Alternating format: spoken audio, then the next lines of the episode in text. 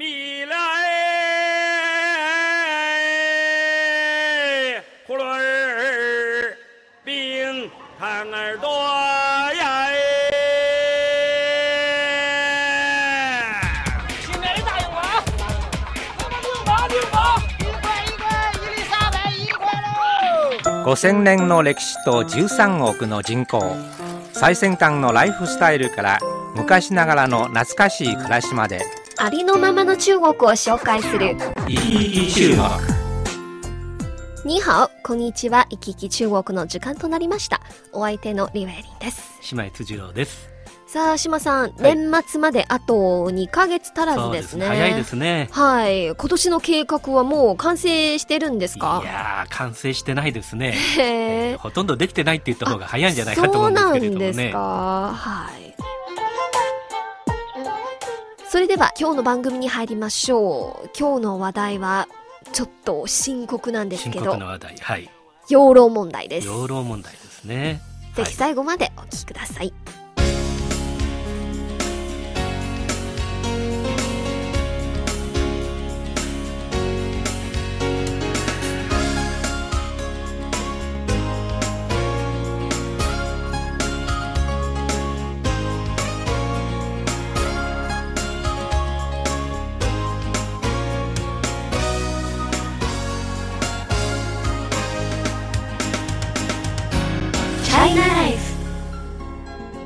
島さん、日本では敬老の日がありますあか？あります。えっ、と、昔はあの9月15日が敬老の日だったんですけれども、2003年から9月の第3月曜日というのが敬老の日になりました。はい、9月ですね。はい。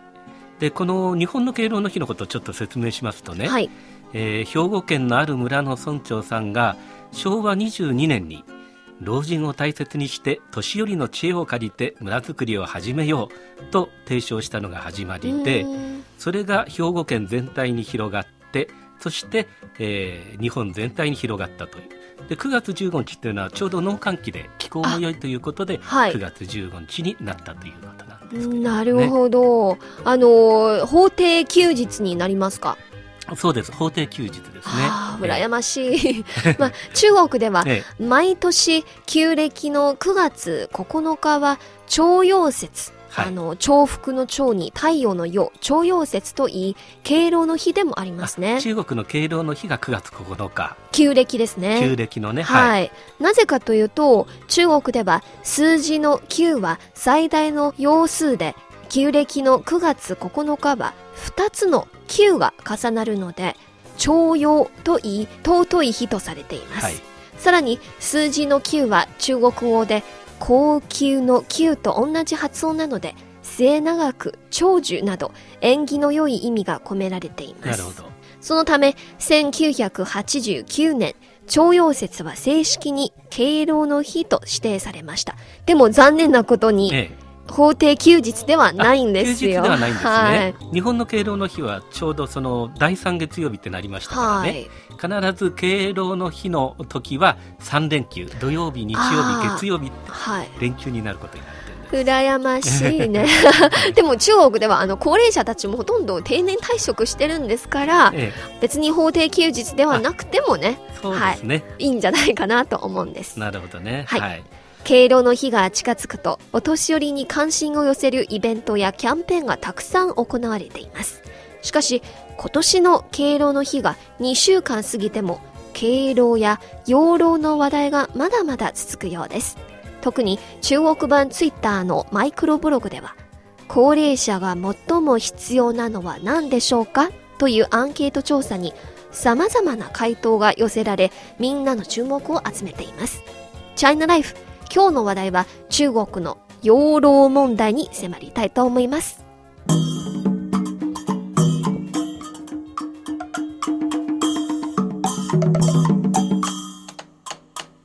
生活トピックス。これまでの番組では新しく発表された親孝行の規則などを取り上げましたね。誰もが年を取るしいつか私たちも高齢者になります高齢化が深刻になりつつある中国や日本では養老問題は大きな課題となりいつでも国民の注目を集めていますね。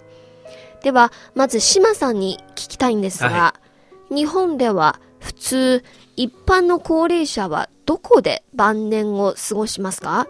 老人ホームなどの介護機関ですか？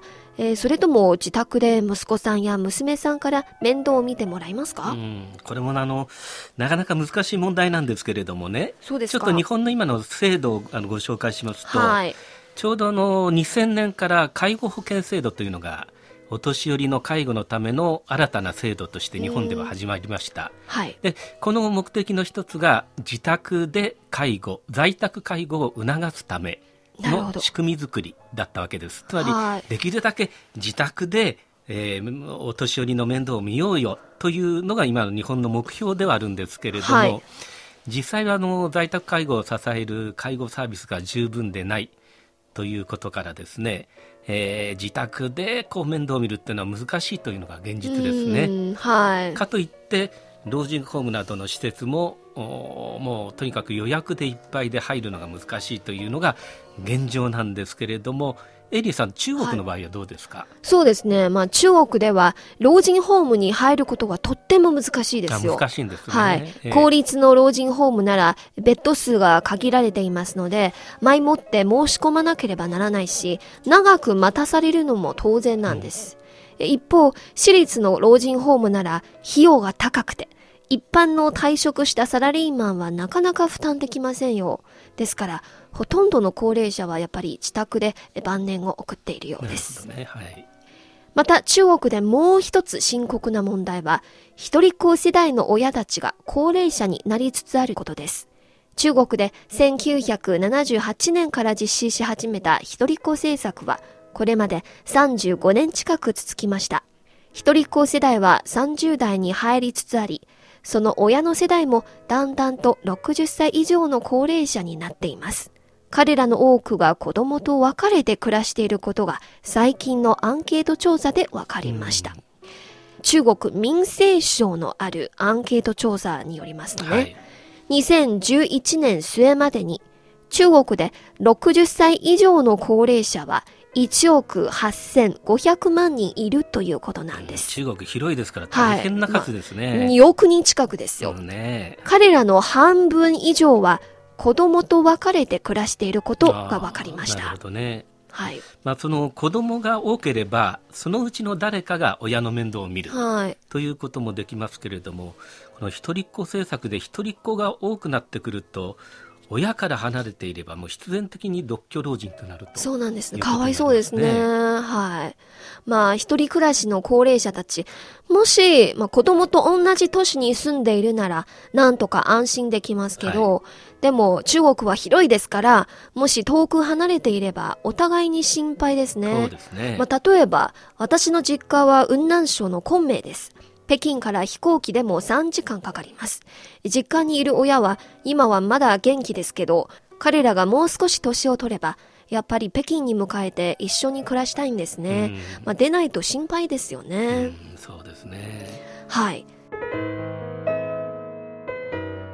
では、番組の冒頭にも紹介しましたが、最近中国版ツイッターのマイクロブログでは、高齢者が最も必要としているのは何でしょうか？というアンケート調査が行われました。すると、様々な回答が寄せられて、みんなの注目を集めています。島さんなら何だと答えますか？うんあの現実的に言えばまず一番必要としてるのはお金じゃないかなと思うんですけれどもね。ああ、それはそうですね。それから多分あのやっぱり病気になった時なんかのため介護施設の充実ですとか、うん。どうでしょう？どんな答えが出たんでしょうかね？そうですね。まあ私ならやっぱりお お金を選びたいんですけど、はい回答を見てみましょう。トップ3のうち一番多い答えは、はい、子供が常に実家に戻ってほしいこと。ああそれが一番ですか。そうですね。で、2番目は、子供の仕事や生活が順調であること。はい、3番目は、自分が健康であることなんです。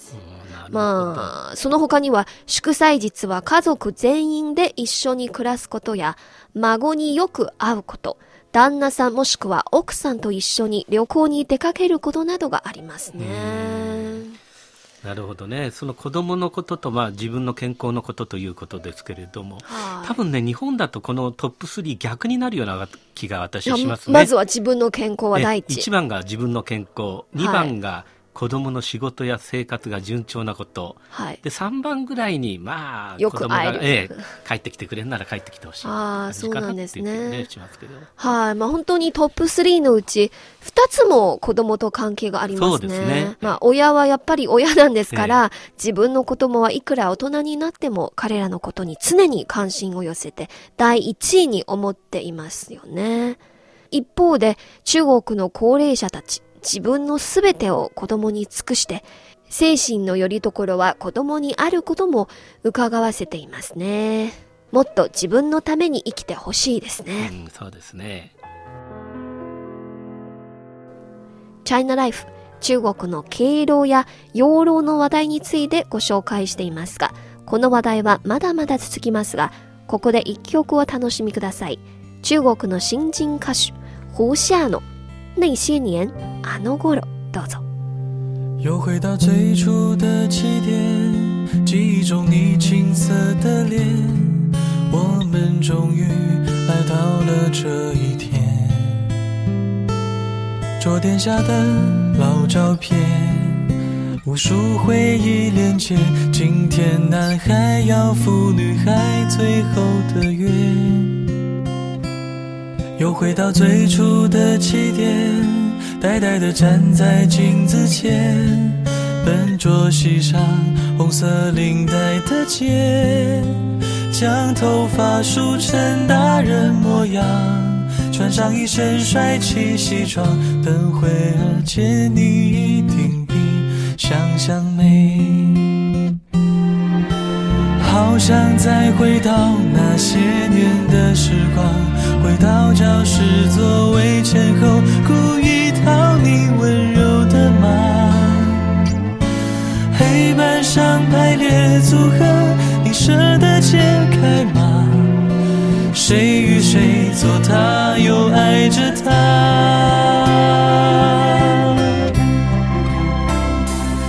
那些年错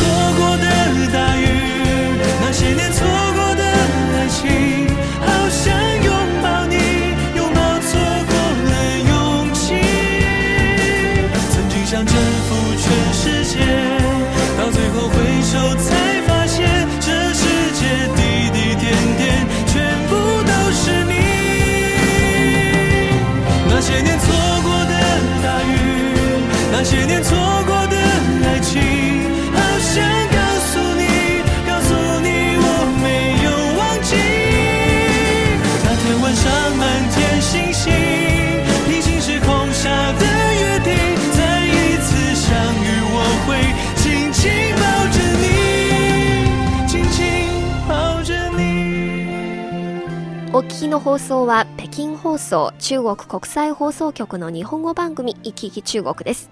中国の今や旬の話題をお伝えするコーナーチャイナライフ。今日の話題は中国の養老問題です。先ほども紹介しましたが、中国では2011年末までに60歳以上の高齢者は1億8500万人に達したということですね。さらに、国連人口基金の予測では、2050年、中国の高齢者は4億3000万人に達し、総人口の3割を上回る見込みです。言い換えれば、2050年になると、3人の中国人のうち1人は高齢者だということですよ。うん。あともう30ね、うんそうですね。何年かで37年ですよね。37年でね。3人に1人が高齢者日本の統計ですとね、まあ、あの65歳以上お年寄りとして調査してるんでちょっと数字が違うんですけれども、3年後の2015年には総人口の26%だから4人に1人が65歳以上になると見られています、まあ日本の方が多分高齢化の速度っていうのは早いと思うんですけれどもあの中国は人口も多いですしね一人っ子政策の影響もありますし2050年になってお年寄りたちを支えることができるのかどうかってその時、私がもし生きていれば70歳近くになりますね。ねまさに高齢者ね。はい、まあ、確かに高齢者の一人ですよ。そう考えると、自分の晩年生活を思わず心配したくなりますね。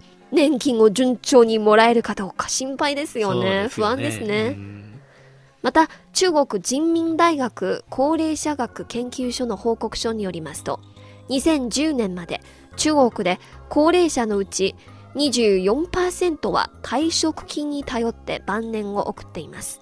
40%以上の高齢者は家族の他のメンバーに養ってもらいます。さらに、最低生活保障などの社会救済で生きている高齢者は3.9%いるということなんですね。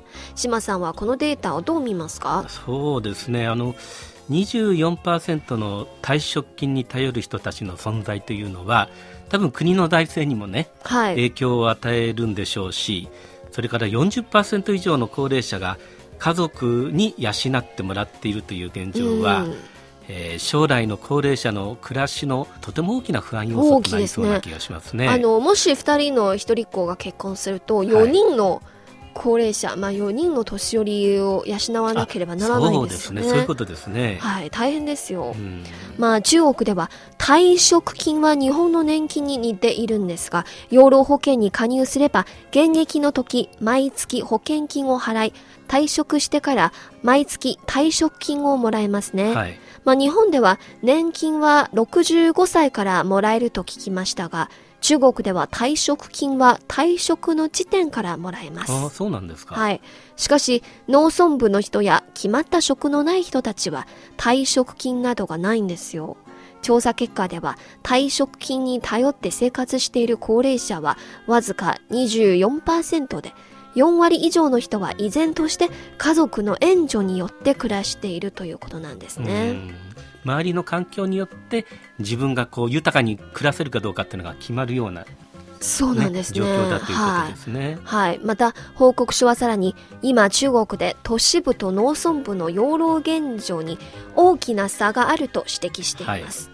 都市部では高齢者の6割は、まあ、退職金、つまり年金に頼って生活しているのに対し、はい、農村部では退職金のある高齢者はわずか4.6%で、農村部で養儿防老、老後のために子供を養うという考え方はまだまだ深く根付かれているようですうね。んあのこちらに来て思うんですけれどもね、はい。中国でもあの中国の政府が都市と農村の格差の解消っていうのにいろいろなこの角度から取り組んでいるというのがよくわかるんですけれども、まあ、この問題も含めてその格差の解消が高齢化のスピードに追いつくっていうのはなかなか難しそうですね。難しいですね。うんまあなぜかというと中国人口があまりにもはい、多いですからね。はい。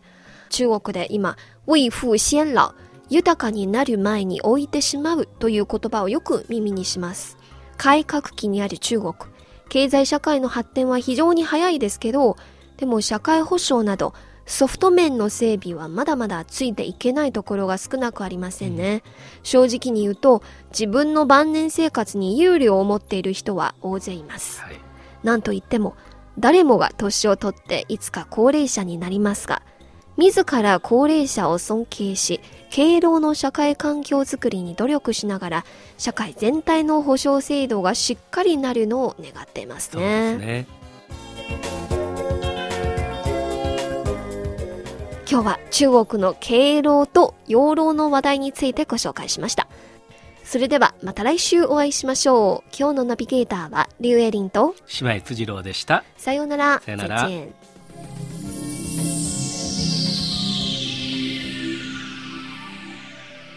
行き来中国、そろそろ終わりの時間に近づいてきました。